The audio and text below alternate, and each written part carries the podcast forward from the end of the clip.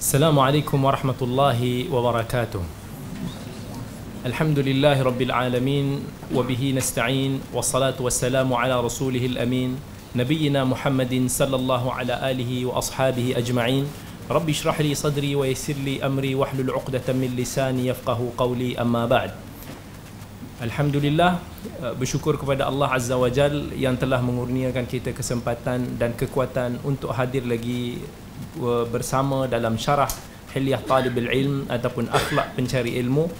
Dan uh, moga-moga Allah merahmati semua yang hadir pada hari ini.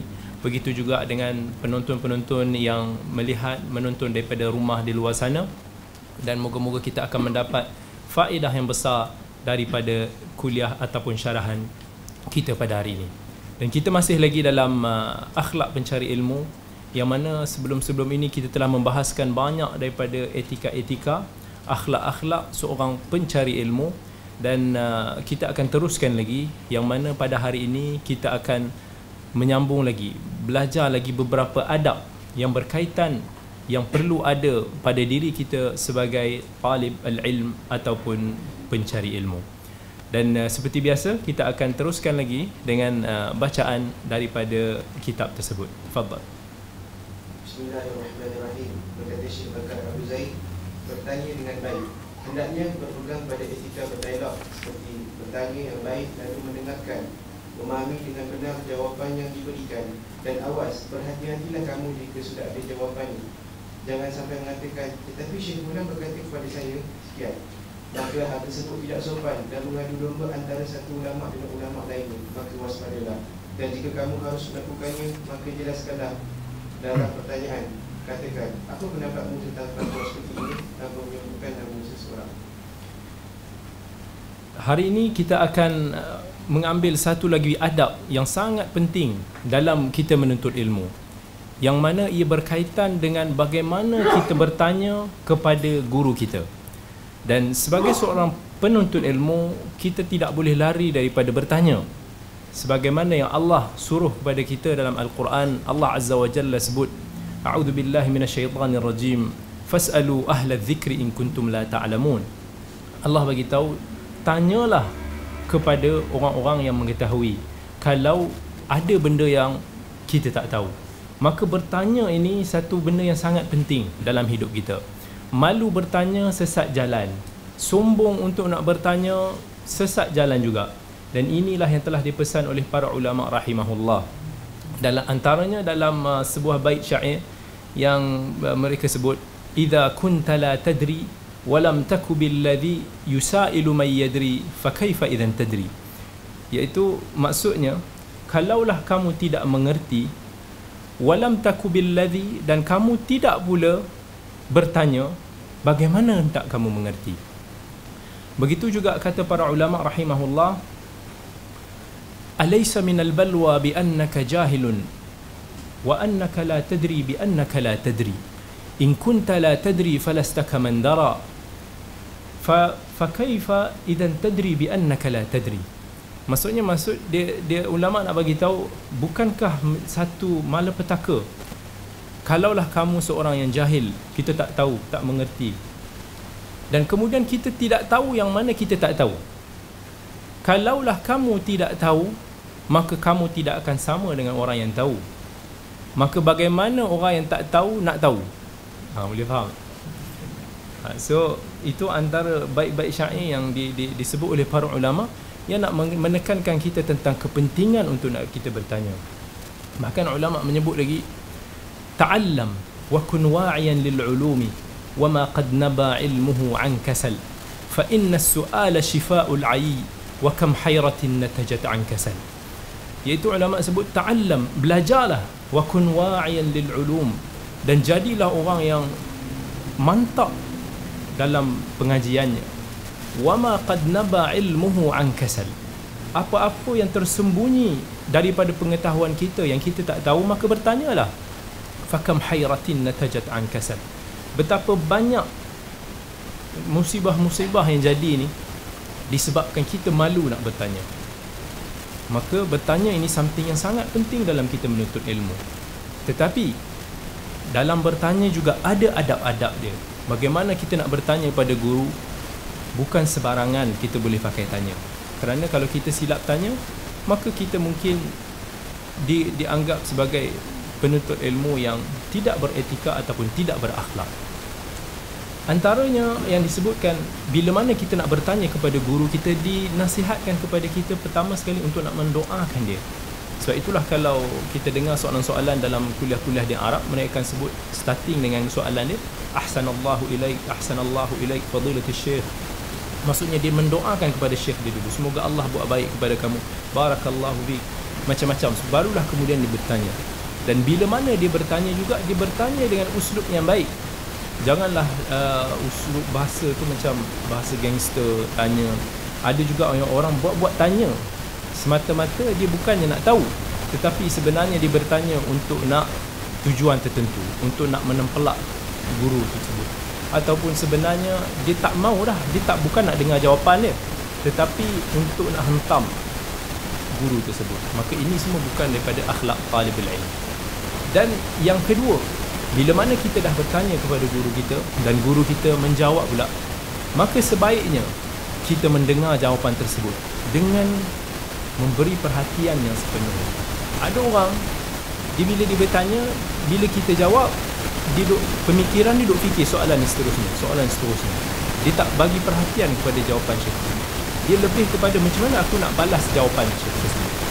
Macam mana dia nak menjawab so dia tak dia tak faham apa yang guru dia sebut macam mana kalau kita kalau kita apa nama uh, kalau kita tuliskan soalan dekat guru kadang-kadang dalam Facebook orang saya kita bila mana kita jawab orang yang bertanya tu bukan nak faham apa yang yang kita jawab.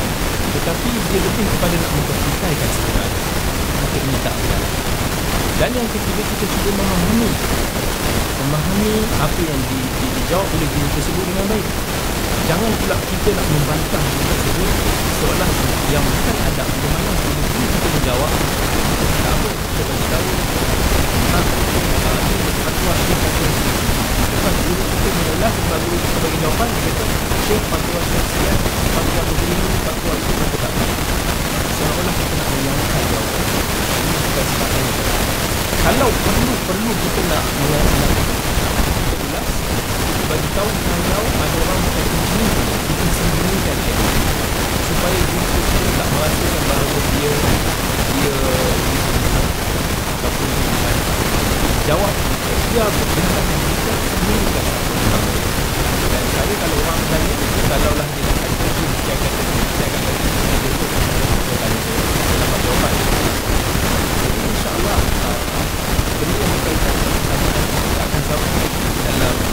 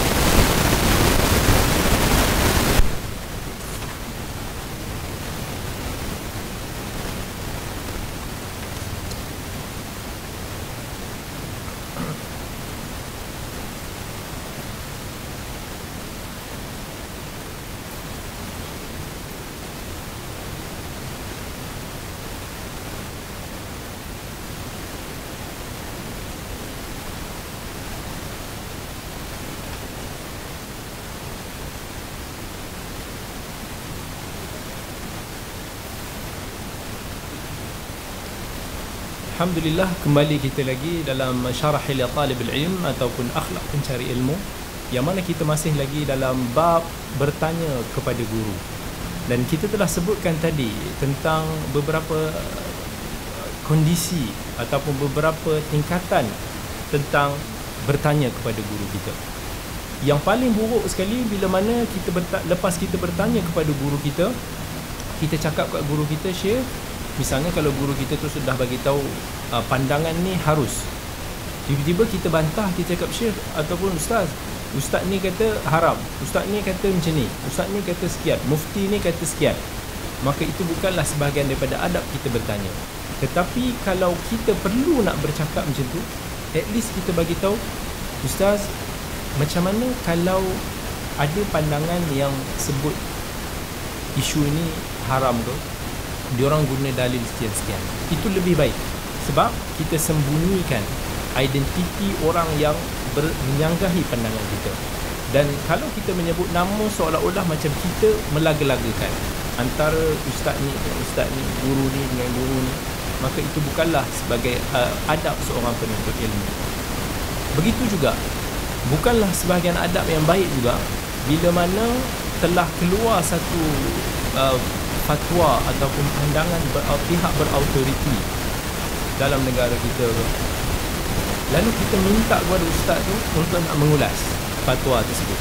Mungkin kita tak puas hati dengan fatwa tu. Tu kita kata ustaz apa pandangan ustaz tentang fatwa ni? Ha, jadi berat orang nak mengulas sebab apa? Itu fatwa rasmi yang dikeluarkan oleh ahlinya. Orang yang berautoriti dalam bidang tersebut maka sebaiknya kita tidak bertanya soalan direct dengan itu dan kemudian dalam bertanya juga seharusnya kita bertanya apa yang penting sahaja. Kita jangan ter, orang kata kasratus soal. Dan Nabi SAW cerita dalam hadis Nabi SAW yang mana Allah naha Allah uh, Nabi Allah Nabi SAW beritahu Allah melarang kamu daripada kasratus soal iaitu bertanya soalan-soalan yang tak sepatutnya kita tanya ataupun yang tak diperlukan tapi kalau diperlukan kita ataupun kalau kita melihat ramai daripada sahabat-sahabat kita tak faham dan dia, dia apa mereka ini malu untuk nak bertanya maka kita boleh tanya. Sebagaimana dalam hadis Jibril alaihissalam riwayat Muslim hadis yang panjang di mana Nabi di mana Jibril datang menyamar sebagai seorang lelaki berjumpa dengan Nabi wasallam lalu bertanya kepada Nabi wasallam tentang rukun Islam. Bila mana Nabi jawab Jibril kata sadaqta kamu benar. Jadi Umar pun bagi tahu fa'ajibna fa'ajibna lahu yas'alu wa yusaddiqu kami pelik macam mana dia bertanya kemudian dia membenarkan benda itu seolah-olah dia macam dah tahu jawapannya. Tetapi sahabat dengar lagi. Sahabat suka bila mana orang badui datang bertanya.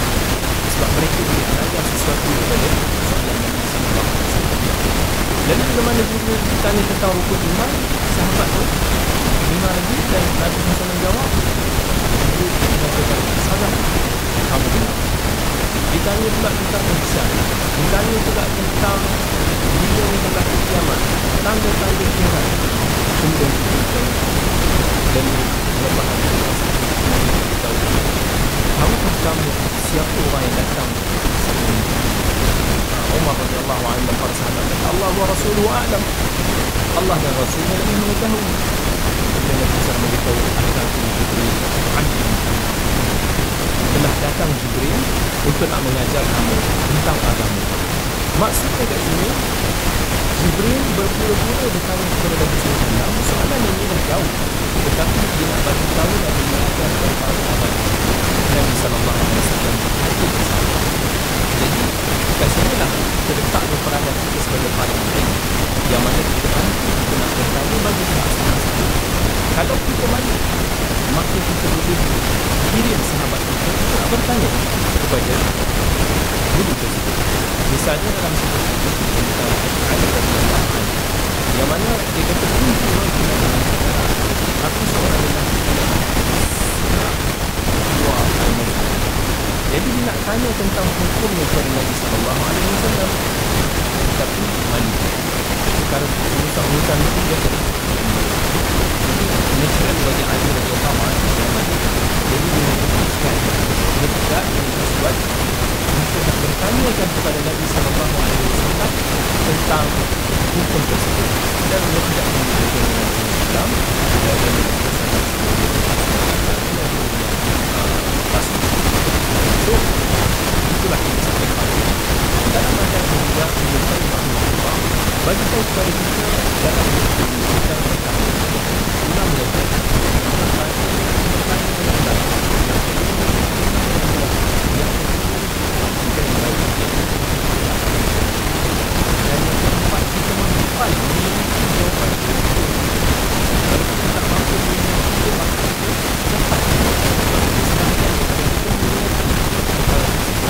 dan ada orang yang boleh dengar jawapan ini yang boleh dengar ini ada orang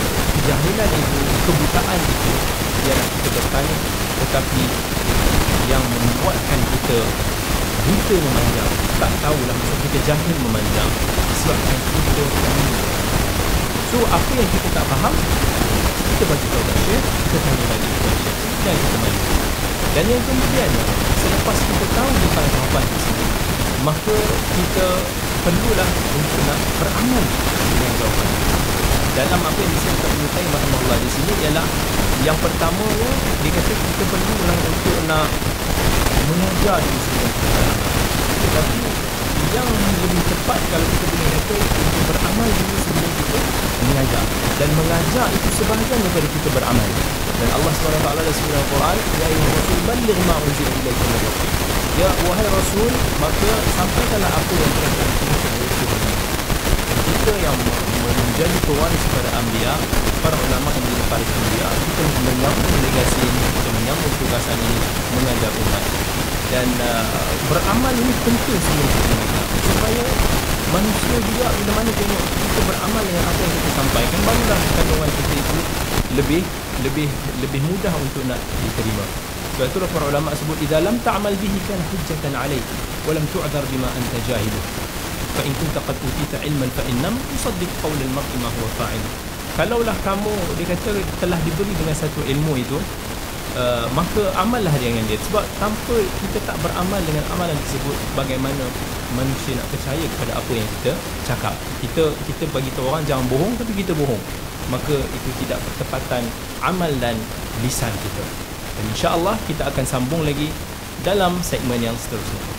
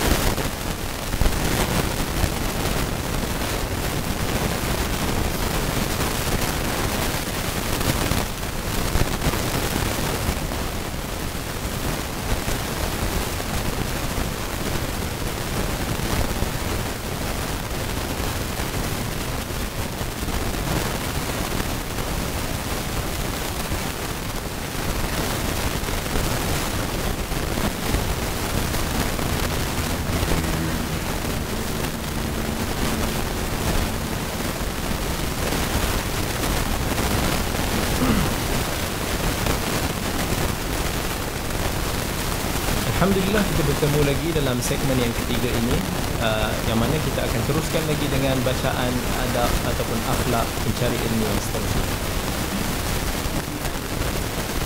Terima.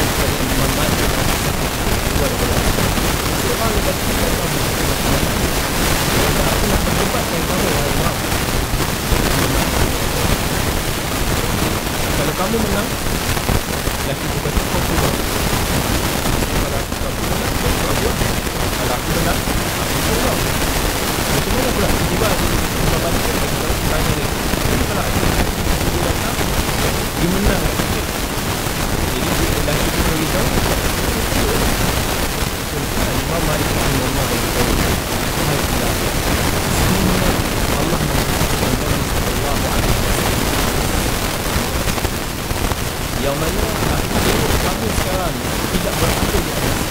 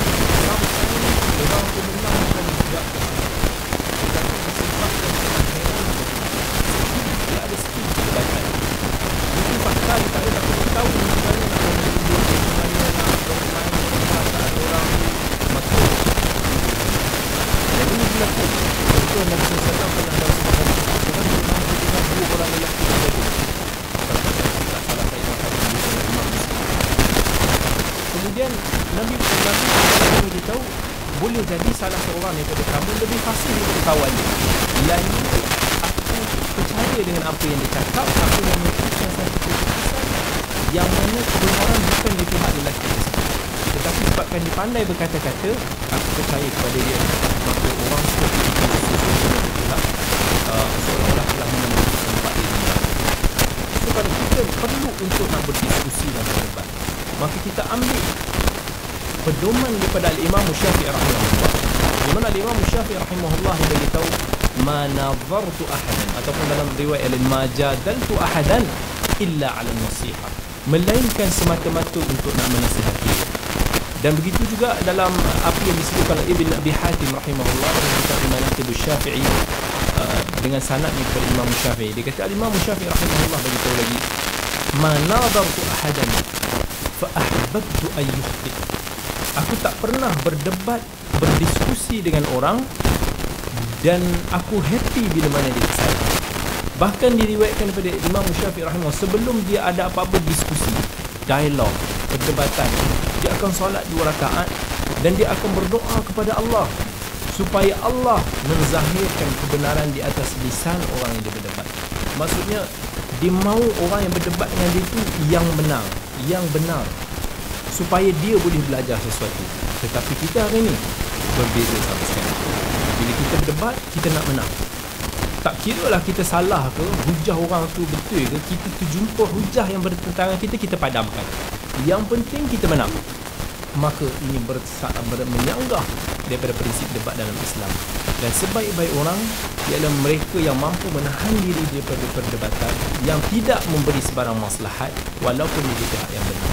Kalau memberi maslahat bolehlah dilakukan sebagian para ulama yang melakukannya terdahulu. Dalam satu hadis yang diriwayatkan uh, Abu Dawud rahimahullah Nabi SAW sebut ana za'imun bi baitin fi rabdil jannah liman taraka al-mira'a wa in kana muhiqqa. Aku menjamin sebuah rumah di tingkat bawah syurga bagi sesiapa yang mampu menahan diri daripada perdebatan walaupun dalam keadaan dia benar. So tak semestinya kita rasa kita benar kita terus cabar orang untuk berdebat. Tetapi kalau tidak memberi sebarang maslahat maka tidak perlu untuk nak kita melakukan perkara tersebut. Kalau kita perlu maka kita berdebat di atas dasar untuk nak mencari kebenaran dan kita tidak kisah kalau kita kalah. Bahkan kita mengharapkan kita boleh belajar sesuatu daripada diskusi tersebut. Bukan kerana semata-mata kita nak menang. Dengan itu insya-Allah kita dah mampu mengelakkan daripada perdebatan yang sia-sia diskusi yang sia-sia dan membuang masa. Dan moga-moga kita sebagai talibul ilm pada hari ini mampu uh, untuk nak memperhiaskan diri kita dengan akhlak-akhlak tersebut. Uh, dan insya-Allah kita akan bertemu lagi uh, dalam episod yang terakhir pada minggu hadapan uh, episod ke-8 dan insya-Allah kita akan sambung lagi dalam sesi kita akhlak pencari ilmu kembali lagi. Tukar baju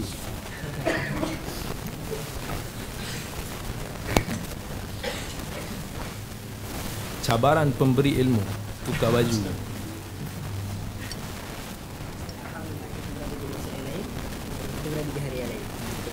Okey. Sebentar.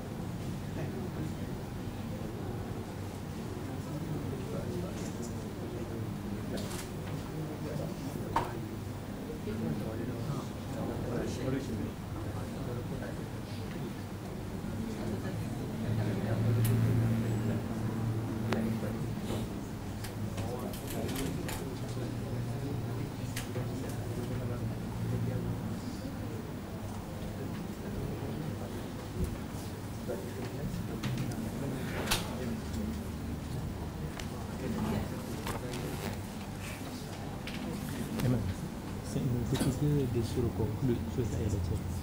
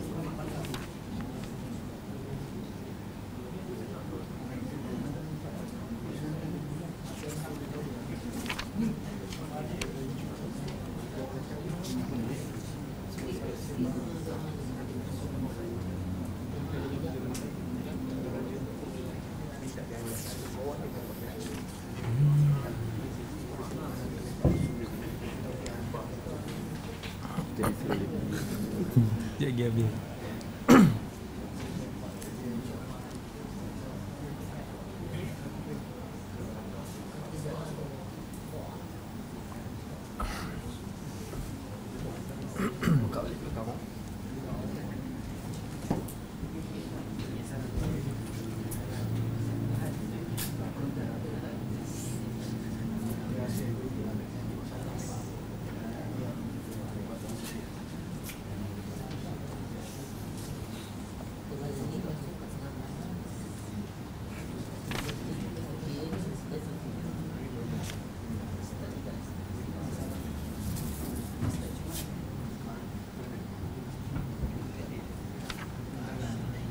Dia lagi habis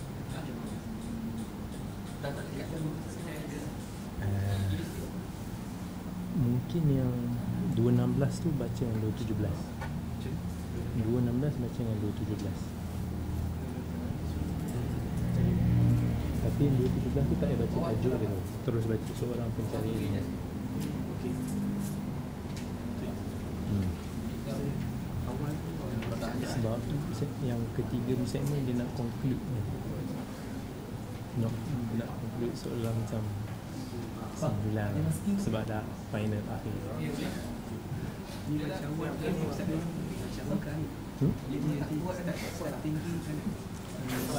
start start yang 215 tu eh ni baca. Ni segmen pertama. Yang kedua sebelah sebentar yang pertama 215 je. Yang kedua 216 17 yang ketiga tak ada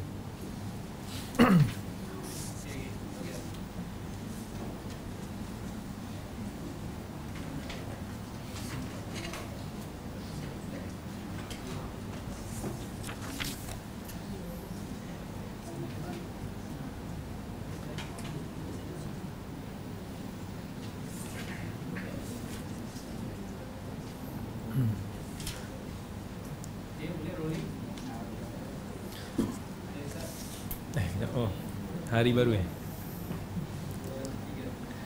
Assalamualaikum warahmatullahi wabarakatuh. Uh, Bersama lagi kita dalam episod yang ke-8 dalam Syarah Hilyah Talibul Ilm ataupun Akhlak Pencari Ilmu yang mana kita dalam uh, perbahasan ini kita masih lagi dalam uh, membahaskan tentang adab-adab seorang penuntut ilmu dan seperti biasa insya-Allah kita akan bacakan uh, matan daripada kitab ini yang akan dibacakan tafadhal.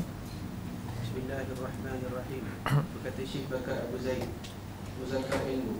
Nikmati saat-saat muzakarah bersama orang-orang yang pintar Kerana dalam berbagai kondisi Muzakarah lebih unggul daripada mutalaah Menajamkan kecerdasan, menguatkan hafazan Semua ini dilakukan secara profesional dan penuh perhitungan Serta menjauhi kezaliman, keributan dan tidak membuta dulu Uh, maksudnya kita sebagai talibul ilm yang paling utama buat kita ialah jangan lupa untuk kita selalu bermudzakarah iaitu kita selalu mengulang kaji apa yang kita belajar. Jangan ingat ilmu ini sebuah produk ajaib. Yang mana kita boleh ingat kita boleh faham tanpa kita ulang dan tanpa kita nak nak try tu mengkaji itu semua ilmu ini tak sebegitu. Kalau kita tak mengulang kaji kita akan lupa. Sama juga seperti mana kalau kita menghafal Al-Quran. Jangan ingat kalau kita hafal Quran kalau kita tak usaha kita tak ulang maka kita tak mampu. Maka kita akan ingat. Dan mungkin macam ramai yang tertanya mungkin orang ingat bila mana seorang tu hafal Quran dengan baik dengan dahsyat. Uh, maka kadang-kadang orang ingat sebab dia genius. Tetapi di, di balik tabir tu orang tak nampak usaha yang dilakukan yang mana kalau lah hari ni kalau kita mengulang satu-satu ayat tu 15 kali pun kita dah rasa penat. Tapi mungkin kita tak tahu mereka di belakang sana ulang berapa ratus kali untuk satu ayat. Sampai mereka mencapai tahap apa yang kita lihat. Jadi ulang kaji ini ataupun kita mengulang kita mengulang murajaah dan mudhakarah ni satu kewajipan bagi talibul ilm. Dan kita tak boleh nak abaikan. Jangan kita belajar kita tinggal belajar kita tinggal kerana apa memori kita ni dia punya sifat dia ialah pengkhianat. Dia akan berpaling tadah daripada kita. Bila mana kita tak ulang dia kita tak tangkap dia kita tak grab dia berkali-kali dia akan merajuk orang kita dan dia akan pergi. Sebab itulah selalu ulang. Dan para ulama sebut idza lam tudhakir dhul ulumi bi ilmihi wa lam yastafid ilman nasiya ma ta'allama فكم جامع للكتب من كل مذهب يزيد مع الأيام في جمعه عما yang maksud dia idza lam tudhakir dhul ulumi bi ilmihi kalaulah orang yang belajar ini dia tidak mengulang kaji apa yang dia belajar dan dia tidak mendapatkan manfaat pun daripada apa yang dia belajar nasya ma ta'allama dan dia akan lupa apa yang dia belajar berapa ramai orang yang gairah untuk nak mengumpulkan kitab membeli kitab semata-mata tetapi makin bertambah kitab-kitab dia makin bertambahlah kebutaan dia maksudnya makin bertambahlah kejahilan dia sebab dia beli bukan dia nak ulang bukan dia nak baca. Begitu juga dengan ilmu. Kita belajar tapi kita tak ulang kaji. Sama macam mana orang yang beli buku tapi dia tak mau baca. Mungkin sekali baca pun tak cukup. Sometimes kena berulang kali. Kita, kita tengok para ulama dulu. Dahsyat kalau dia ulang kaji. Uh, Abu Zur'ah rahimahullah demi untuk nak mencari sertatus seorang perawi bernama tak silap saya Ibn Wahab. Yang mana sampaikan dia baca 80 ribu hadis lelaki tersebut. Untuk nak tengok adakah hadis perawi tersebut boleh diterima ataupun tidak. Dan akhirnya dia kata aku dah baca 80 ribu hadis fulan dan aku tidak mendapati dia melakukan kesilapan maka fulan adalah thiqah. Maka dia adalah orang yang boleh dipercayai. Unimaginable. Kita nak baca 80 ribu hadis. Kalau kita nak baca 18 hadis pun kita rasa dah ngantuk dah. Ini dia boleh spend time macam tu. Tetapi para ulama rahimahullah dia happy. Dia gembira bila mana mengulang kaji dan bermudzakarah. Itulah keinginan mereka. Kita tengok misalnya kisah para ulama dulu seperti Abi Zur'ah tadi yang kita sebut Abu Zura' Ar-Razi yang meninggal tahun 264 Hijrah. Dan sahabat dia Abu Hatim Ar-Razi yang meninggal tahun 277 Hijrah. Yang mana mereka berdua ni bersahabat bersama dan selalu mengulang kaji pelajaran yang bersama. Dan sampai satu tahap ni diceritakan oleh anak kepada Abu Hatim iaitu Ibn Abi Hatim yang meninggal tahun 327 Hijrah. Yang mana dia bagi tahu ayah dia bercerita kepada dia satu hari tu kami aku dan Abu Zur'ah sahabat aku ni sedang mengulang kaji pelajaran diulang dini tentang ilalul hadis tentang perbahasan tentang masalah-masalah hadis. Dia ni cakap macam ni dia cakap macam ni ini masalah macam ni dhaif itu ini. Sampaikan mereka berdua ni terlampau asyik terlampau seronok mengulang kaji bersama. Sampaikan Abu Zur'ah bagi tahu dia kata ma aqad ma qalla man yafhamu hadha? Ma a'azzamu man yafhamu hadha? Dia kata betapa sikitnya orang yang boleh faham apa yang kita bahaskan ni. Dan tak ramai orang yang boleh memahami dan buat macam mana yang kita buat sekarang ni. Sebab dia nak kata tak ramai orang mampu mencapai that level punya discussion. Sampai dia kata aku dan Abu Hatim je. Sampai kan dia kata aku tak tahulah kalau one day aku ada satu masalah yang aku tak faham. Lalu aku pun bertanya kepada orang tetapi aku tak dapat jawapan dia dan kau pula tak ada sahabat aku ni tak ada Aku tak tahu macam mana aku nak merawat aku punya jiwa ni. Maksudnya Tak ramai orang yang sepower macam tu Yang boleh bermuzakarah dan diskusi tahap macam tu. Sebab tu kalau kita nak mengulang kaji pertama sekali sama ada kita mengulang kaji dengan diri kita sendiri. Kita baca dulu seorang-seorang. Kemudian kita catat dan kemudian kita ringkaskan kita try fahamkan dan kemudian kita selesaikan satu-satu masalah kenapa pendapat ini mengatakan haram kenapa pendapat ini mengatakan sunnah misalnya.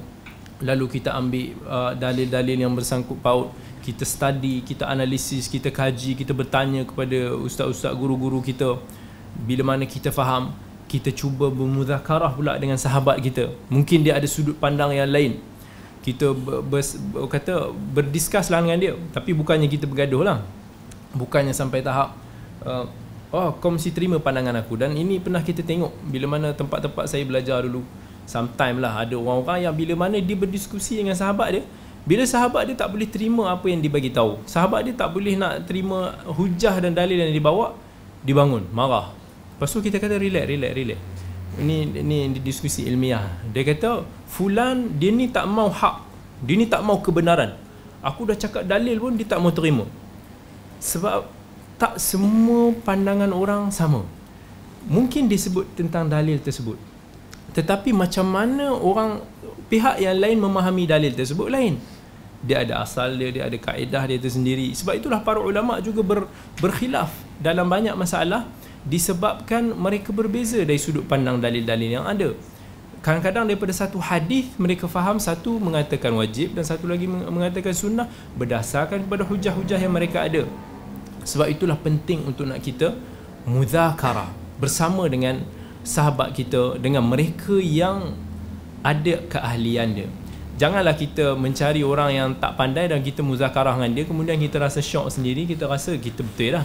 Cari orang yang boleh membuka kebenaran jalan kita. Spend sometimes spend bagikan masa kita. Ulama dulu bila mana dia yang disebutkan mereka membahagikan malam mereka kepada tiga bahagian. Satu bahagian untuk nak bermuzakarah. Satu bahagian untuk nak salat malam satu bahagian untuk tidur. Kita hari ni satu per tiga tidur dua per tiga tidur tiga per tiga kita tidur empat per tiga tidur lima per tiga tidur. Memang tidur ini satu benda yang nikmat. Tapi Yalah Banyaklah masa kita dihabiskan Berbanding dengan para ulama' dulu yang Selalu bermuzakarah.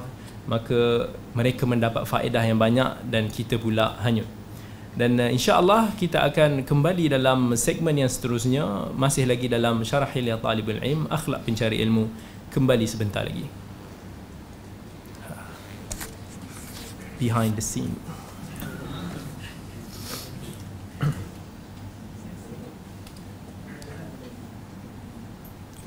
Terus tak? Minum lagi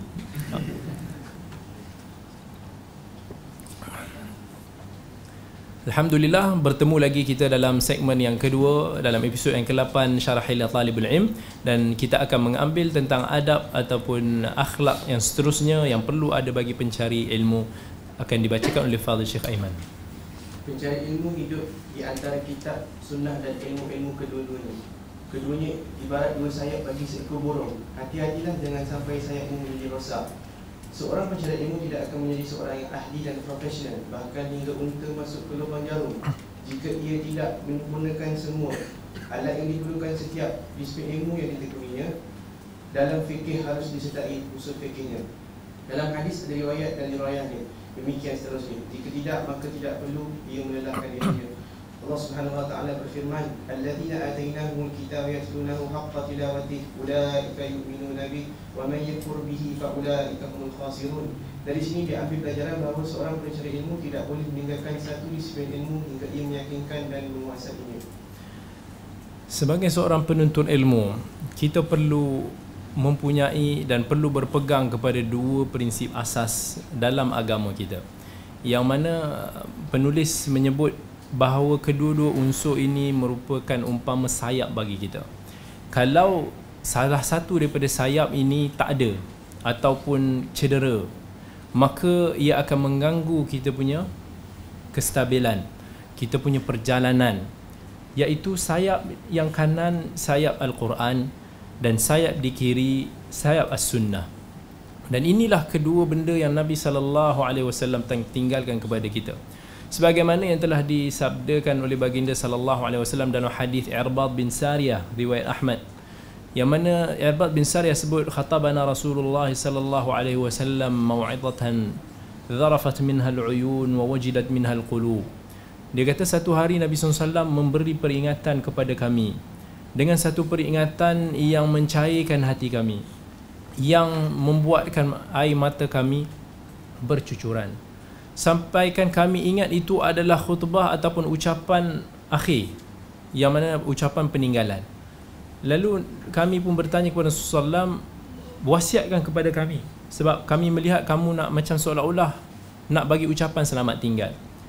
Lalu Nabi SAW bagi tahu dia kata taraktukum alal bayda layluha kanahariha la yazighu anha ba'di illa halik aku meninggalkan kepada kalian satu petunjuk yang cerah terang berderang. Yang mana malamnya juga seperti siang cerah dia. Tak akan tak akan menyimpang tak akan tergelincir orang selepas daripada aku melainkan mereka ini akan musnah. Kemudian Nabi SAW sebut wa may ya'ish minkum fasawfa yara ikhtilafan kathira. Siapa yang yang dipanjangkan usianya selepas kamu kamu akan melihat perselisihan yang sangat banyak Lalu Nabi SAW bagi tahu Alaikum bisunnati wa sunnatil khulafa ar-rashidin al-mahdiyyin min ba'di. Berpeganglah dengan sunnah aku dan sunnah para khulafa ar-rashidun selepas daripada aku. Tamassaku biha wa 'addu 'alayha bin nawajid. Peganglah dia dengan sekuat-kuatnya dan gigitlah dengan gigi-gigi kalian. Jangan lepaskan tersebut. Ini adalah sunnah yang Nabi SAW perintahkan untuk kita nak berpegang yang mana Allah sendiri dalam Al-Quran sebut dalam banyak firman-Nya. Allah sebut bahawa apa yang Nabi SAW sabdakan hadis Nabi sunnah Nabi SAW sebahagian daripada wahyu. Allah sebut wa ma yantiqu 'anil hawa in huwa illa wahyun yuha. Apa yang Nabi SAW sabdakan itu bukanlah satu satu benda yang disabdakan atas dasar hawa nafsu tapi adalah wahyu Allah. Dan Allah perintahkan untuk nak kita taat kepada Allah dan Rasul. Ya ayyuhalladzina amanu atii'u Allah wa atii'ur Rasul. Allah tidak menyuruh kepada taat kepada Allah sahaja tetapi perlulah disusuli dengan perintah kepada Nabi sallallahu alaihi wasallam. Dan kemudian untuk nak memahami sunnah Rasulullah dan kalamullah kita tak boleh lari daripada kalam para ulama. Sebab para ulama mereka adalah pewaris anbiya. Lalu kita kena cuba untuk nak memahami kalam para ulama. Janganlah kita berkata dalam sesuatu masalah yang mana tidak ada ulama yang berpandangan sedemikian dalam bab tersebut. Itulah pesan kepada guru kepada murid kepada Imam Syafi'i rahimahullah Al-Imam Ahmad bin Hanbal yang meninggal tahun 241 Hijrah yang mana dia kata iyyak an tatakallam fi mas'alah laisa laka fiha imam. Janganlah kamu bercakap dalam satu masalah yang mana kamu tiada imam dalam perkara tersebut. Dan sebagaimana kita tahu nak nak memahami kalam kalamullah kalamur rasul banyak disiplin-disiplin ilmu yang ada.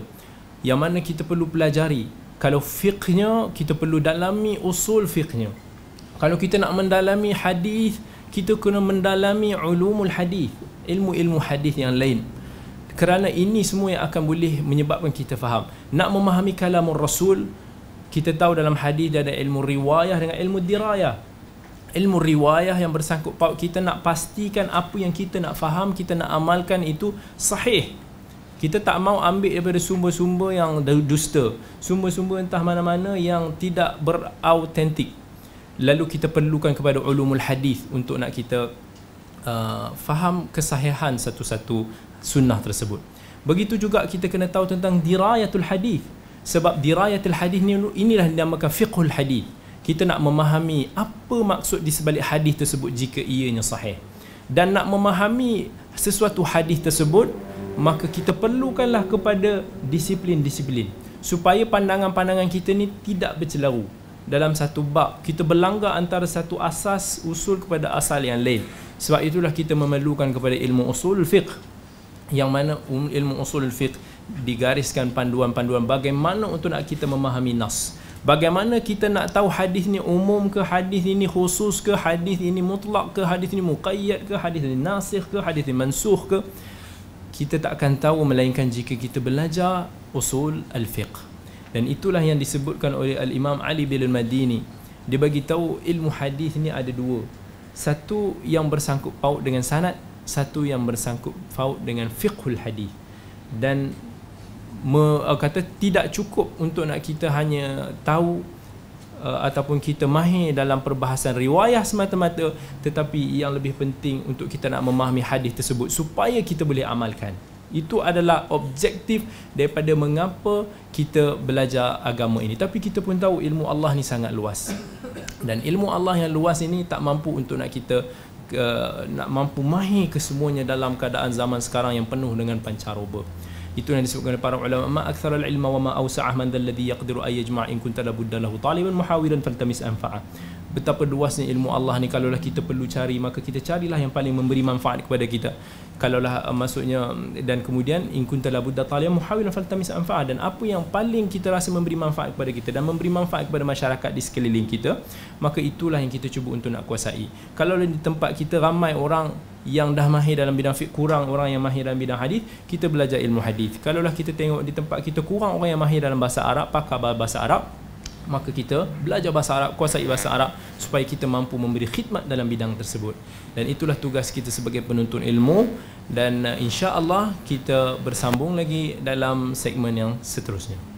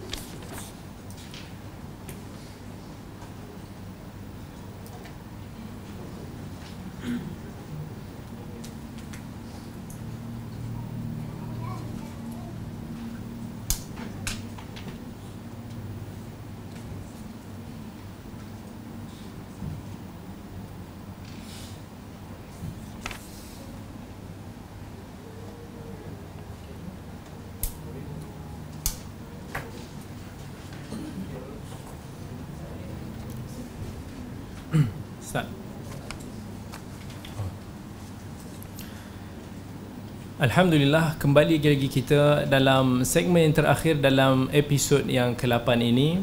Dan uh, kita dalam selama 8 episod ini kita telah mengambil dan mempelajari banyak intipati-intipati yang berkaitan dengan akhlak seorang pencari ilmu.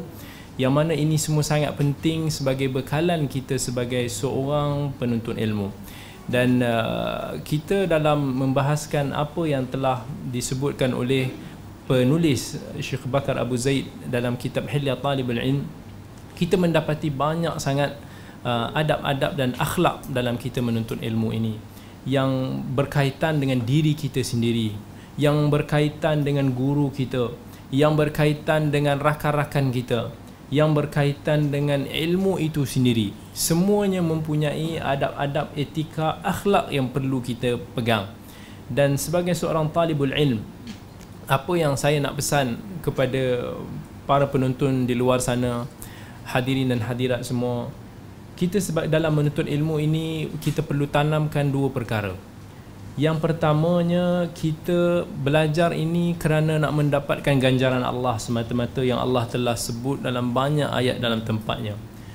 Yang mana kita nak juga ya Allah kita nak darajah yang Allah sebut dalam Quran yarfa'illahu alladhina amanu minkum walladhina utul ilma darajat. Yang mana Allah mengangkat darajat orang yang berilmu dengan orang-orang yang tidak berilmu dengan beberapa tingkatan darajat yang tinggi. Maka kita nak rebut ganjaran ini. Dan kemudian kita nak mendapat fadilat kebaikan yang Nabi sallallahu alaihi wasallam sabdakan dalam hadis Muawiyah radhiyallahu an dalam hadis Bukhari dan Muslim. May yuridillahu bi khairan yufaqihu fid din siapa yang Allah kehendaki pada diri mereka itu kebaikan maka Allah akan faqihkan Allah akan perdalamkan kefahaman di dalam agama dia. Dan kita hidup akhir zaman di akhir zaman yang mana kita telah kurang ramai. Para ulama telah pergi ramai. Cuba kalau kita nak cari muhaddis pada zaman ini je. Cuba kita hitung dengan jari jemari kita. Berapa orang yang kita boleh jumpa bila mana muhaddis tersebut ahli hadis tersebut meninggal berapa ramai yang boleh gantikan dia nak cari seorang yang menggantikan dia tu pun susah sebab itu kita perlu hargai. Ini semua tanda-tanda akhir zaman yang mana ilmu itu akan hilang sedikit demi sedikit. Yang mana Nabi sallallahu alaihi wasallam sebut Inna Allah la yantazi'u la yanzi'u ilman yantazi'uhu min qulubil ibad ولكن يقبض ولكن يقبض العلم بقبض العلماء حتى إذا لم يبقى عالما اتخذ الناس رؤوسا جهالا fa'aftau bighairi ilmin fadallu wa adallu Nabi bagi tahu sesungguhnya Allah tidak mengangkat suatu ilmu itu begitu saja menghilangkan dia macam tu aja daripada ha- dada-dada kita tetapi Allah menghilangkan ilmu tersebut dengan mematikan para ulama sehingga bila mana sudah tiada lagi para ulama manusia akan mengangkat orang-orang yang tidak sepatutnya. Orang-orang yang mereka sangkakan sebagai ulama sedangkan mereka itu bukan mereka akan anggap mereka itu sebagai rujukan ulama umat sedangkan bukan. Lalu mereka ini akan memberi fatwa-fatwa yang menyimpang fadallu wa adallu. Lalu mereka menyesatkan manusia dan mereka sendiri tersesat sebab itu kita dihidup di zaman yang penuh fitnah dan musibah. Yang mana kita dikelilingi oleh mereka yang mampu mengambur, mengamburi mata kita. Yang kita sampai kita tak tahu membezakan antara hak dan yang batil. Kerana barangkali kita tertipu dengan penampilan barangkali kita tertipu dengan kefasihan barangkali kita tertipu dengan macam-macam perkara lagi. Maka inilah terletaknya penting untuk nak kita belajar untuk nak kita menuntut ilmu tetapi dalam kita menuntut ilmu jangan kita lupakan pakaian kepada ilmu itu sendiri iaitu akhlak dan adab. Yang mana kalau tak ada perkara ini dia akan menyebabkan kita goyah. Kita mungkin syahid dalam peperangan. Sebab menuntut ilmu ini kita tahu susah. Bila mana kita belajar akhlak dan adab pencari ilmu ni bukan semata-mata kita belajar dari sudut bagaimana interaksi kita dengan guru, dengan kawan, dengan itu dan ini. Tetapi kita nak menghargai nilai ilmu itu sendiri. Kita nak nilai kita itu menjadi tinggi dan kuat. Yang mana kalau kita tak faham tentang benda-benda ni, sebab itulah kita akan goyah, kita akan terkorban. Ibnu Abbas rahimah radhiyallahu an bila mana ditanya macam mana kamu memperoleh ilmu disebut dengan lisan yang banyak bertanya dengan hati yang banyak berfikir dengan jasad yang tidak pernah jemu dalam menuntut ilmu. Kita lisan kita tak banyak bertanya hati kita tak banyak berfikir jasad kita selalu malas dan jemu. Bagaimana kita hari ini nak menuntut ilmu? Ini semua termasuk dalam akhlak penuntut ilmu. Bila mana kita merenung kisah para ulama kita menjumpai hadis-hadis Nabi SAW berkaitan benda-benda ni. Maka itu akan menguatkan lagi itu akan membetulkan kita supaya kita berada dalam landasan dia. Kita tidak sampai kita tak menuntut ilmu ini semata-mata sebab kita nak habuan keduniaan.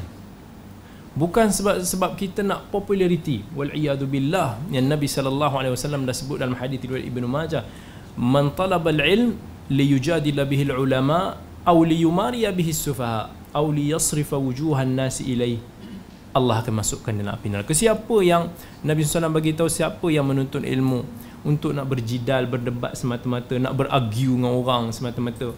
Lalu kemudian dia dia belajar semata-mata dia nak pandangan manusia tertumpu ke arah dia. Populariti, kemasyhuran. Maka kalaulah niat dia tidak ikhlas, maka Allah akan masukkan dia dalam api neraka wal billah. Dan ini kita tak mau. Sebab itulah kita mempelajari adab.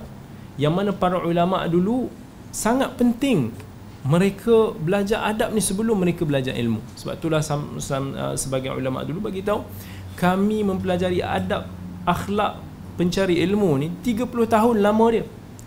Dan kemudian kami mempelajari ilmu kemudian 20 tahun selepas itu.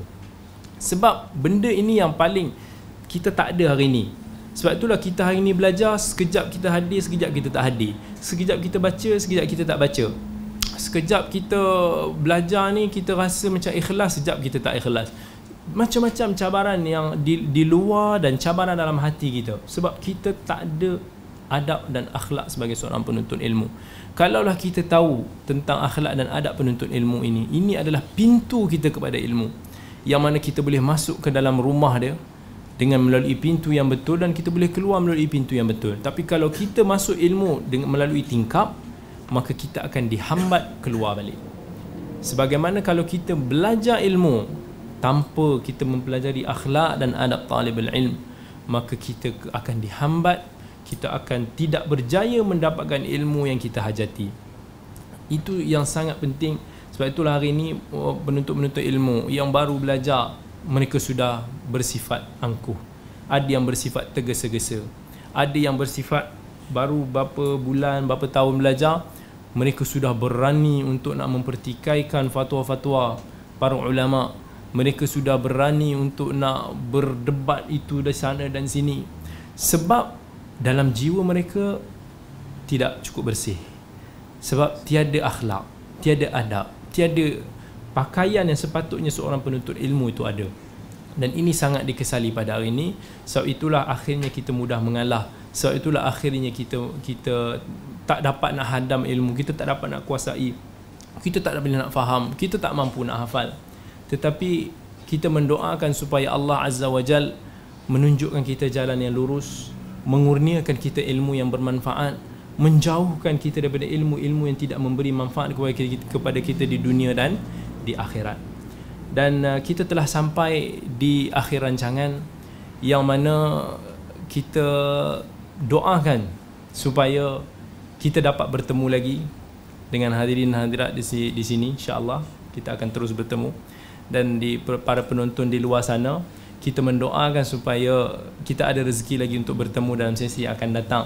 Cuma kita tak tahu adakah kita akan bersama dalam slot yang sama ataupun uh, dalam pengajian yang lain. Moga-moga Allah memberi manfaat kepada kita dan semua yang mengikuti uh, syarah ataupun kuliah kita selama ini uh, tak tak ada apa yang kita harapkan melainkan manfaat dan kita amalkan apa yang kita telah pelajari. Itu adalah objektif kita dalam kita menuntut ilmu moga-moga Allah mengurniakan keberkatan kepada kita semua. Aqulu qawli hadha wa astaghfirullah al-azim li wa lakum. Wassalamu alaikum warahmatullahi wabarakatuh.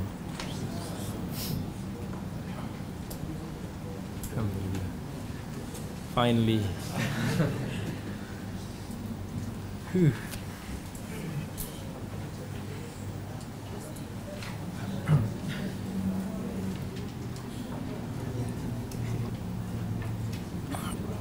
Terima kasih semua kita hadir. Barangkali next week sudah tiada lagi kamera-kamera. dan tak ada baju yang satu dalam satu hari dan kita akan merindui kamera-kamera yang berpusing di keliling ni tapi moga-moga insya-Allah ada manfaat sebab dakwah kita ni apa yang kita harapkan supaya kita boleh sampai kepada masyarakat di luar sana yang banyak mungkin tak dapat peluang untuk nak mengikuti yang mungkin tak ni lah. Jadi kita perlu kadang-kadang kita perlu berkorban sedikit demi untuk nak mencapai manfaat lebih besar. Sebagaimana seorang peniaga kalau dia jumpa tempat potensial perniagaan yang baru maka itulah kegembiraan buat dia. Begitu juga dengan kita sebagai seorang pendakwah bila mana dakwah kita itu sampai ke tempat yang mana tak pernah sampai sebelum itu kita akan gembira. Sebab tujuan kita berdakwah ini ialah untuk nak menyampaikan mesej kepada manusia sekalian. Bukan kepada orang tertentu bukan di, kepada kelompok tertentu. Tetapi uh, kita tahu Allah utuskan Nabi SAW ilan nasi kafah kepada semua manusia keseluruhannya. Maka kita nak dakwah kita sampai kepada semua orang yang dah faham Islam yang belum faham Islam yang masih lagi half-half yang mana belum lagi Islam semuanya kita mau suara kita sampai. Sebab itu uh, kita doakan semoga Allah kurniakan keberkatan daripada solat kita dalam pengajian kita. Bukan kemasyhuran yang kita cari bukan populariti yang kita nak. Tetapi kadang-kadang Allah bagi benda-benda tu tanpa kita pinta sebagai satu ujian buat kita. Barangkali sebagai satu mungkin boleh jadi ujian yang yang bala bagi kita ataupun boleh menjadi satu nikmat kepada kita tetapi apa pun kita gunakan apa yang Allah bagikan kita tu dalam kita bersyukur dan kita gunakan apa yang Allah beri itu dalam ketaatan kepada dia. Sebab uh, bukan mudah ujian ni. Kata uh, bila mana kita sudah dikenali hati kita banyak benda yang kita berjuangkan yang mana kita sebut sebelum ni macam mana kita nak ikhlas dalam berdakwah, ikhlas dalam menuntut ilmu. This is the hardest thing in the world. Nak nak kita nak tetapkan syaitan akan bisik itu dan ini syaitan akan bisik ini itu dan ini. Sama ada antara kita mampu untuk nak harungi tepis kepada bisikan-bisikan syaitan ataupun kita give up ataupun kita menarik diri. Tapi apa pun kita fikirkan maslahat umat dan Allah sebut dalam Quran fa idza azamta fatawakkal ala Allah. Bila mana kita telah berazam kita telah bertekad dengan sesuatu itu maka tawakal ala Allah kita jalan. Moga-moga Allah akan bagi manfaat. Dan uh, saya ucapkan terima kasih juga kepada semua yang hadir. Dan begitu juga kru-kru daripada Astro yang uh, sudi bersama dengan kita. Uh, terima kasih banyak-banyak. Uh, moga-moga ia menjadi saham juga kepada semua kru-kru yang turut bersama menyumbang dalam uh, menyebarkan mesej ini yang mana kalau dapat manfaat kepada masyarakat masyarakat amalkan masyarakat mendapat intipati masyarakat mendapat inspirasi kita insya-Allah akan mendapat saham yang sama. Yang Nabi SAW bagi tu man sanna fil Islam sunnatan hasanah falahu ajruha wa ajru man amila biha ila yaumil qiyamati la yanqus min ujurihim syai'a. Nabi berkata siapa yang membuka jalan yang baik kepada orang dan orang tersebut amalkan buat dapat manfaat daripada benda tersebut Allah akan bagi kita kebaikan daripada amalan tersebut dan tidak berkurangan walaupun sedikit pun sehingga ke akhir akhir hari kiamat nanti So begitulah dakwah banyak cara dan cabang. Setiap orang ada dia punya jalan dan peranan dia. Dan kita sebagai kita sebagai ni kita saling melengkapi. Jangan kita memperkecilkan antara satu sama yang lain. Mereka yang berada di pentas ini ada peranan dia, mereka yang berada di kampung-kampung ada peranan dia. Mereka yang berada di sekolah, di sana, di masjid itu dan ini semua ada peran, peranan dia. Dan kita saling melengkapi. Objektif kita satu, kita nak masyarakat uh, mengikuti jalan Allah dan Rasul itu sahaja dan uh, moga-moga ada kebaikan daripada kita dan kalau ada apa-apa soalan nak ditanyakan tafadhal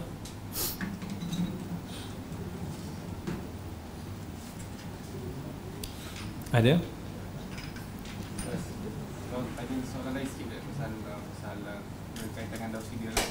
Oh, okay.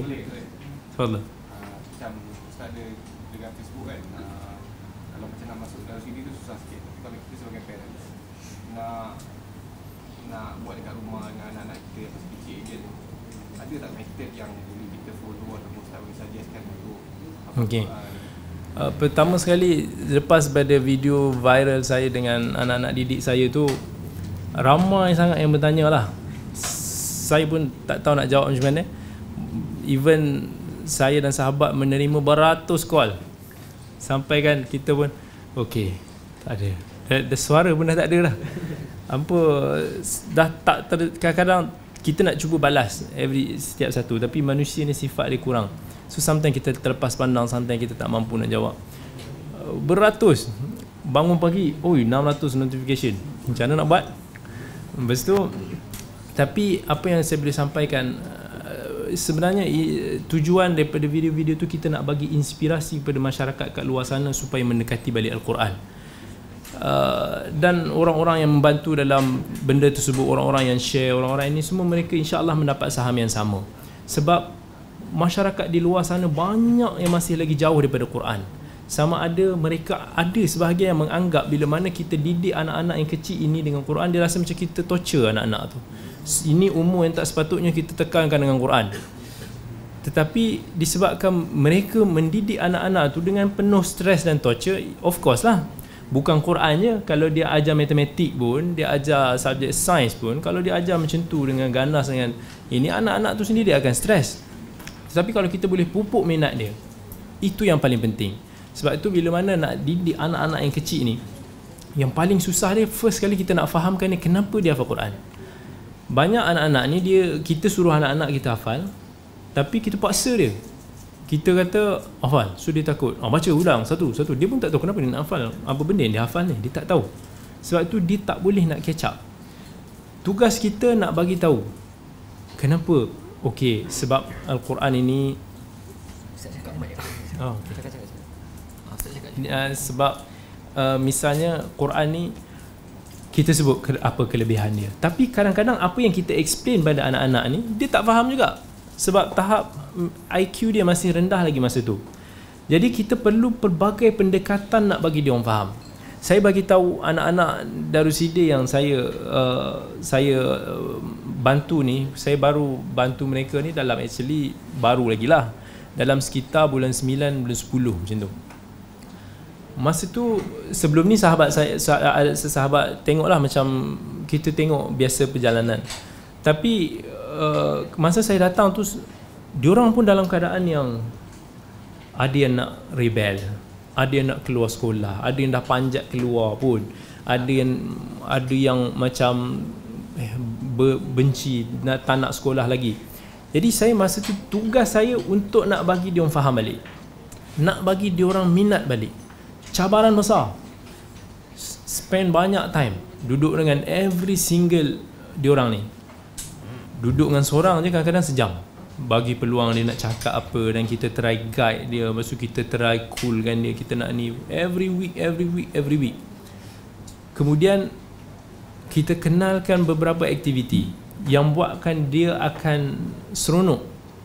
Budak-budak ni kita tahu kalau kita straightforward dia akan bosan. Kita dah di zaman yang yang bukan anak-anak kita ni strong macam dulu. Kita nak sebat dia kita rasa dia boleh jalan. Susah. Ni za- zaman zaman saya dulu je mak ayah risau. Sebab apa? Kita asyik nak keluar je rumah keluar asrama nak beli komik beli macam-macam zaman sekarang parent worried anak dia tak nak keluar rumah. Sebab apa? Mak mobile legend. Apa? Mobile of legend ke mobile legend? Legend of mobile. Tak apalah. Tapi semua duk main itu. Tak nak keluar. Dota apa, cerita semua ada dalam ni. Semua anak dah tak nak keluar rumah dah. Jadi dia orang punya cabaran zaman sekarang ni susah. Bab-bab tu. So kita first kali nak faham psikologi anak-anak. Sebab saya dulu pernah melalui pelbagai fasa. Kita masuk kita sendiri gagal dulu. Pernah kena sabat tahap dahsyat luka-luka. Pernah kena halau. Pernah ustaz kita tak pandang kita pun. Bila kita bagi salam pun dia tak kisah. Kita tak baca pun dia tak kisah. Kita baca pun dia tak kisah. Kita lama-lama mu- mudi juga masa kita remaja-remaja ni. Kita mula merajuk. Kita mula frust kita rasa macam no tak ada siapa tak ada siapa yang nak bimbing kita. Kita memberontak jadi jadi remaja yang kalau orang nak tengok saya dulu is different lah totally. Sekarang ni kalau orang kata penuh dengan senyuman tak adalah. Dulu saya seorang yang baran. Uh, saya ingat lagi mak saya pernah kata aku tak tahulah kau satu hari nanti nak macam mana. Kau duk marah macam ni siapa yang nak kahwin kau? Aku tak tahu. Uh, macam tu. Pernah sebut kita kita sampai tahap pernah sekali tu dah beli ke apa tiket nak pergi ke Sabah percutian keluarga. Kita bergaduh dengan dengan mak ayah masa zaman tu. Wah wah wah wah. Tak nak pergi. Tak pergi. Duduk seorang-seorang kat rumah kena tinggal. Kena macam-macam. Kita pergi sekolah pun macam neraka. Macam itulah jadi kita rasa macam pengalaman daripada situ buatkan kita tak mau benda tu happen tu anak-anak kita balik kita tak mau diorang terpinga-pinga tak ada siapa yang membimbing. Sebab itu tempat yang sebenarnya saya dengan sahabat saya usahakan dan sahabat saya tu banyak membantu dari sudut wang ringgit especially. Yang yang yang yang yang kami susah nak explain is dia bukan macam satu sekolah proper yang besar. Sebab kami belanja sekolah tu dengan duit sendiri apa yang biaya sendiri. Tak ada yuran tak ada sumbangan. Jadi sebab tu limited very limited. Jadi kami hanya mampu sewa dua buah rumah. Mula-mula satu rumah. Kemudian dua buah rumah satu lelaki satu perempuan. Dengan cuba berikan anak-anak ni keselesaan. Tak maulah dia orang ni macam daif apa katil tidur bunyi krek krok krek tidur kan. Tak boleh tidur tapi nak bagi dia keselesaan nak bagi di suasana yang terbaik dia boleh hafal Quran yang dia tak ada excuse. Makanan sedap. Kalau zaman saya dulu makan hari-hari ikan goreng ikan goreng ikan goreng. Sampai sekarang ni saya dah tobat tak nak makan ikan goreng. Kalau tak percaya siapa yang jemput saya datang rumah tu dihidang ikan goreng saya mesti tak makan. Sebab dah lama dulu hari-hari makanan tu. Saya ingat hari Rabu paling special makan roti kaya. Sekarang saya dah tak makan roti kaya. Petang bubur kacang. Sampai sekarang saya tak makan bubur kacang lepas tu lauk apa yang dia panggil? Pindang apa? Singgang apa betul oh, lauk tu je bagi. Sampai sekarang saya tak makan singgang saya tak makan pindang. Punyalah tahap jemu dia. So kita nak anak-anak makan biarlah dia dapat makan yang dia zaman sekarang kan dia bukan anak-anak yang strong macam dulu lagi. Tapi kita terpaksa nak kena nak faham benda tu. Menyebabkan akhirnya berapa bulan selepas daripada tu anak-anak tu mula tunjukkan positif dia semangat dia happy dia dia orang ternanti-nanti bila mana kita datang bersama. Dan kita kena spend a lot untuk bagi hadiah. Sebab sifat anak-anak ni dia suka hadiah. Kalau kita suruh je dia tak ada gift dia pun demotivated. Tapi macam-macam hadiah beli. Okey siapa yang ni? Kadang-kadang saya bagi tahu uh, ingat ken, uh, tengok tak video al-hijrah amma? Kan? Amma ni masa saya sekali dengan dia ni amma ni langsung tak ada confidence sangat penakut. Dia memang gagap dia tak berani ke depan dia tak dia takut serba-serbi. Lepas tu kita spend time dengan dia bagi dia confident. Lepas tu kita try saya try aturkan satu match dia dengan someone yang saya rasa dia boleh beat. Dia tak ada keyakinan. Orang yang lebih besar daripada dia. Jadi aturkan. Dan lepas dia dia lepas tu dan saya kadang-kadang beli hadiah ni saya dah target. Minggu ni saya nak bagi hadiah ni tu ni dan ni supaya dia bersemangat. Jadi sebenarnya saya nak bagi tu aspek emotion psikologi ni yang first kali kena tackle. Sebelum kita nak tahu hafazan ni bagus ke tak bagus ke tak bagus. Bila mana Ammar tu berjaya kalahkan yang ni saya bagi dia hadiah Lepas kita bagi dia happy ni semua Dia pun tak sangka Dia boleh buat. Dan dia mula semangat Dan dia mula Lepas daripada tu Dia mula berubah. Lepas tu sekali lagi dia berjaya. Saya panggil dia The Giant Killer Sebab dia berjaya kalahkan yang besar-besar. Dan dia happy dan dia confident. Dan saya cuba bagi dia keyakinan Dan ada sekali tu saya pergi ke Dubai Sekali dengan dia. Dalam sesi kuliah tu Saya saya kata Saya nak dia orang ni bacakan hadis tu saya nak kedepankan dia orang bagi dia orang confident dan bagi pendedahan. Kenapa mak ayah dia orang hantar dia untuk hafal Quran dengan hadis?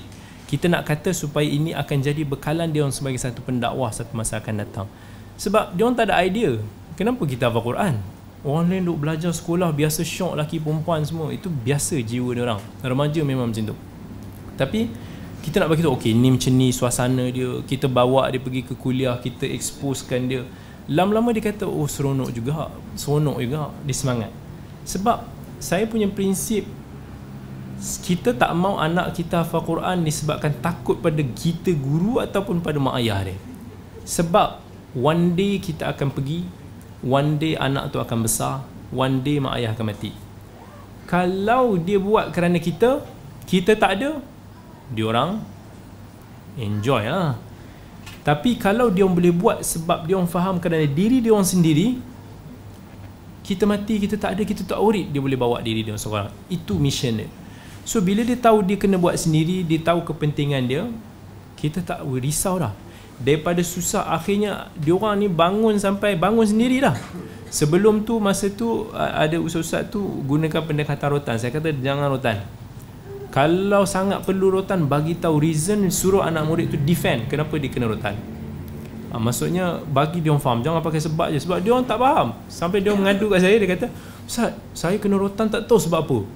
Lepas tu baik saya kalau saya tahu saya kena rotan baik saya buat je benda-benda lain yang saya kena rotan yang sama juga kan. Ha dia macam tu. Ada yang tahap Ustaz saya rotan 5 minit je lambat. Takkanlah kena rotan kot, sakit kot. So kita kita nak deal dengan benda-benda tu sampai nak bagi dia orang seronok. Tapi masya-Allah. Masya-Allah dalam beberapa bulan tu orang an, an, anak didik saya yang pernah lompat keluar tingkap, pernah pecahkan benda tu toilet tu berubah Masya Allah bagus bersemangat terus nak improve dia benda paling susah is kita nak keep anak-anak kita tu motivated jadi sebenarnya masa saya bawa dia orang ke TV tu ni semua satu niat saya satu uh, ada tiga satu nak beri inspirasi kepada masyarakat supaya dekatkan anak-anak mereka dengan Quran dan hadis dia orang tahu oh ada anak-anak macam ni kenapa kita kalau baca komen-komen yang dekat YouTube, dekat laman page-page apa benda kita baca tu kadang-kadang kita tersentuh. Ramai orang yang tak pernah nampak sebelum ni mula terbuka mata dia orang.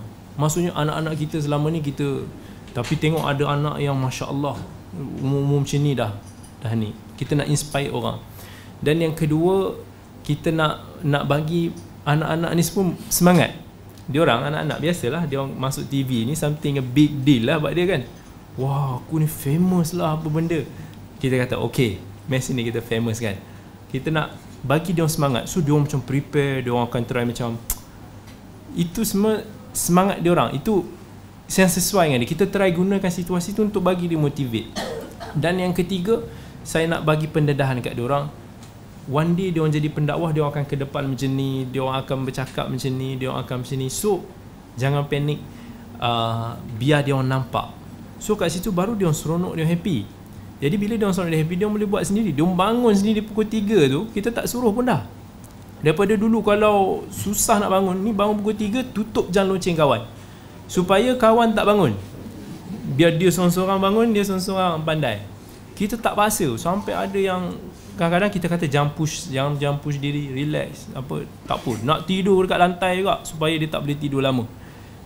Macam tu tahap dia.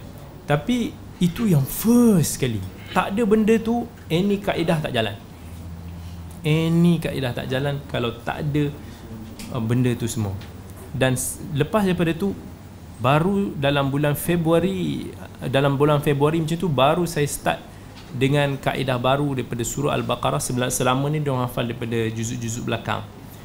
Dan kemudian daripada situ dengan kaedah baru dan dia orang dah ada semangat yang baru dan baru kita maksudnya kita baru fixkan problem-problem every single one. Sebelum tu barulah akhirnya dia orang okey dan lepas tu kita boleh guide-guide sikit. Dan dia orang dah happy dah. Dalam semangat dah tak nak keluar lah dah. Dah itu kunci dia. Kalau tak tak mungkin akan jadi. Tapi itu cabaran paling besar kita nak terapkan pada anak-anak. Dan uh, Alhamdulillah uh, Alhamdulillah dia orang happy. Jadi uh, kita harapkan konsisten istiqamah. Dan bukan mudah sangat susah. Ada yang anak datang Saya cakap mula-mula ada yang datang Jangan ingat semua ni macam uh, orang expect Anak-anak tahfiz ni mesti macam apa Wali lah Macam kata jurih kan Sebab ada yang komen tengok video yang saya tu Anak-anak bergurau macam tu kan Jadi dia orang tak faham manusia kanak-kanak ni is normal kids. Tapi dia tak faham macam mana kita nak ubah dia orang daripada sebelum tu kepada level ni. Dia orang tahu condemn. Tapi kita tengok tu kita dah happy. Dan uh, ada yang bila mana biasalah remaja dia tahu otak dia geliga. Bukannya macam kita dulu kita boleh tipu mak ayah kita. Sometimes dia dia benda expose. Zaman sekarang ni dah tak boleh lari dah. Expose dengan dengan tangan semua. Sometimes mungkin ada yang tanya ustaz uh, ro- merokok sedap tak? Ha, perasaan macam tu wujud. So kita takkanlah, eh janganlah apa ni? Ha, tak boleh.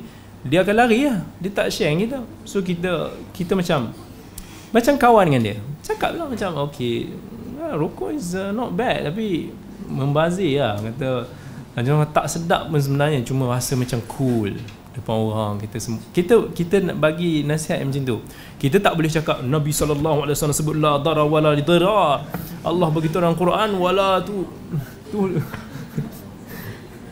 nah, so dia tak jalan lah kat dia orang sangat so akhirnya dia pun ah, okay so dia orang su, dia willing nak share problem dia dengan kita better that way daripada dia orang share dengan siapa-siapa dengan kawan-kawan lain jumpa kawan-kawan lain bagi nasihat-nasihat yang yang tak baik So biar kita jadi dia dia dia trust kita, biar kita yang bimbing ni slow slow. So dia dia happy dengan kita. Once dia sayang kita, once dia orang gembira kat sana, dia boleh buat. Kalau tak sebab saya tahu. Saya dulu pernah tipu mak ayah, pernah tahu macam mana kita nak kelentong semua. Sebab tu kita tahu. Sebab itulah kita dulu drop dahsyat. Saya 6 tahun tak tak belajar apa-apa. Tak ada tahfiznya, tak ada akademiknya, buat hal sendiri ponting pergi bangunan sebelah tidur um, apa uh, macam-macam lah yang tak mau diceritakan so gitulah serba sedikit lah Okay ter, ter, terpanjang lah jawapan ya.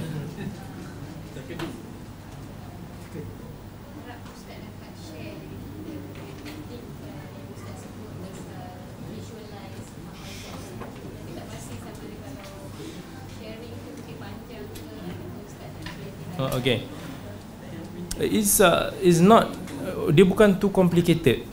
Sebab yang paling penting paling penting mesti kena ada first kali masa.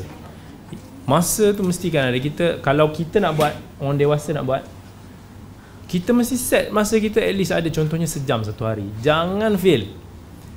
Kemudian usaha fokuslah kita kena buat.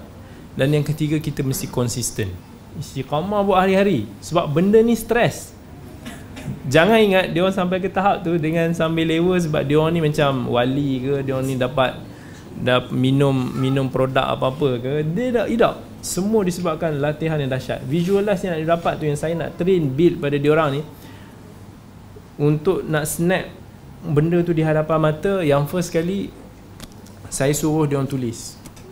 Ayat muka surat tu ikut baris-baris semua yang sama tulis 100 kali tulis tulis tulis tulis, first step. Boleh tak kita buat? Second lepas dia dah tulis tu basic tulis satu ayat lah. Satu ayat satu ayat ayat yang sama. Corak yang sama macam mana dalam Quran yang dipakai. Lepas tu lepas dah habis 100 kali tu dia basically dah hafal lah. Dah terhafal. Walaupun macam tu don't stop.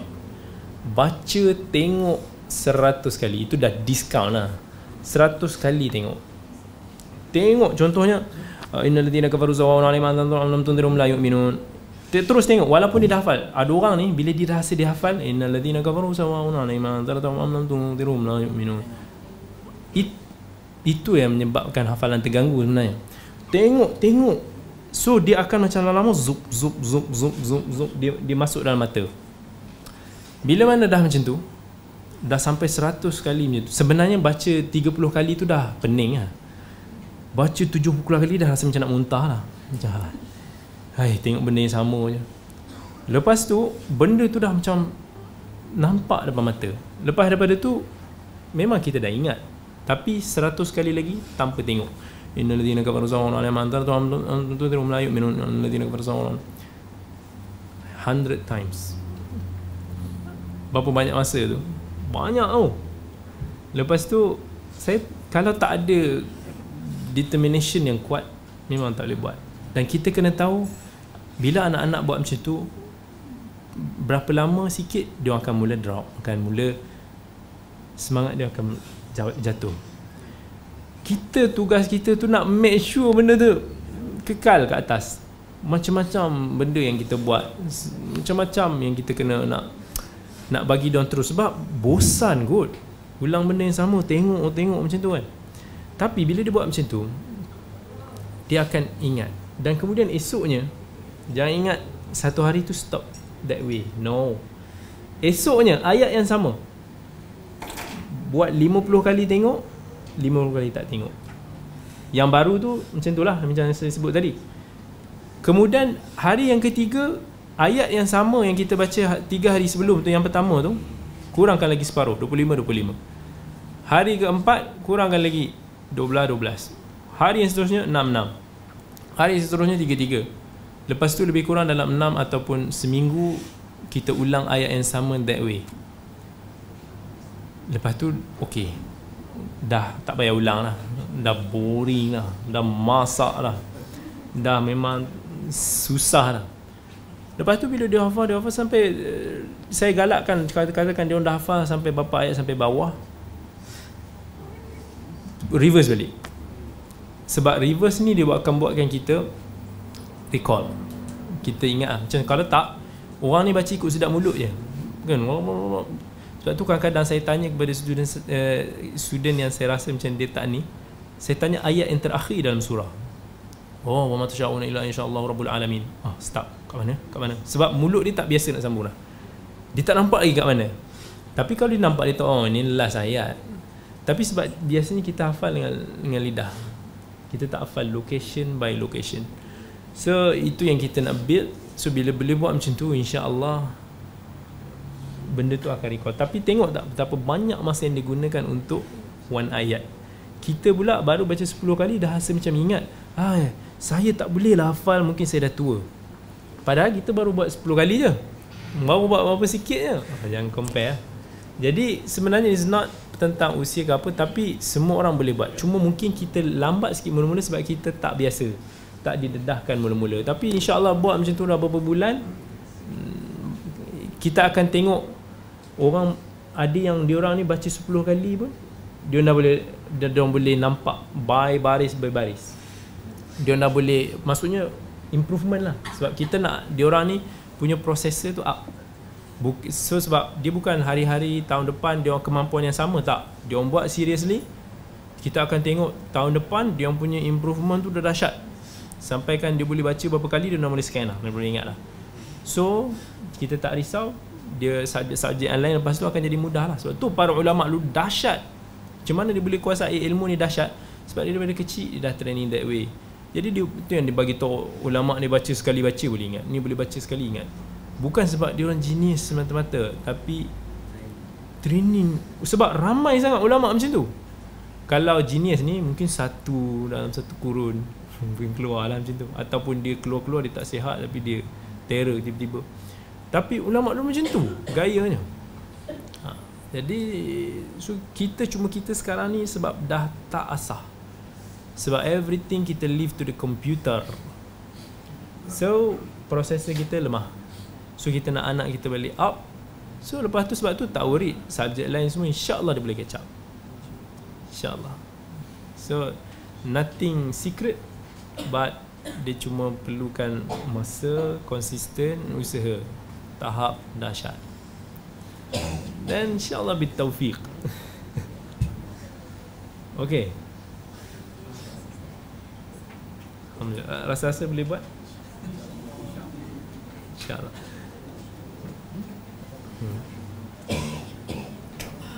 Dan nak tahu f- Macam diorang ditanya tentang Berapa ayat sebelum Berapa ayat sebelum Itu matematik je lah. Diorang dah tahu nombor ayat ni semua Tolak tambah Tolak tambah je lah. Ayat contoh kalau kita tanya oh ayat ni ni ayat nombor 50 tanya 25 sebelum dia tahu ayat 25 lah maksud dia. Ha, so dia tahu ayat tu apa. So it's easy. Sebab kita kini kan ha? Oh okey Maksudnya kita tengok macam mana Ishaq bin Rahuwai Ishaq bin Rahuya ulama hadis meninggal tahun kita tahu uh, 238 Hijrah tu. Dia kata aku hafal dalam sebahagian riwayat 70 ribu Aku sebahagian 100 ribu hadis. Seolah-olah hadis tu depan mata dia dia kata. 100 ribu hadis macam mana dah hafalan tu depan mata dia? So yang ni tak ada apa.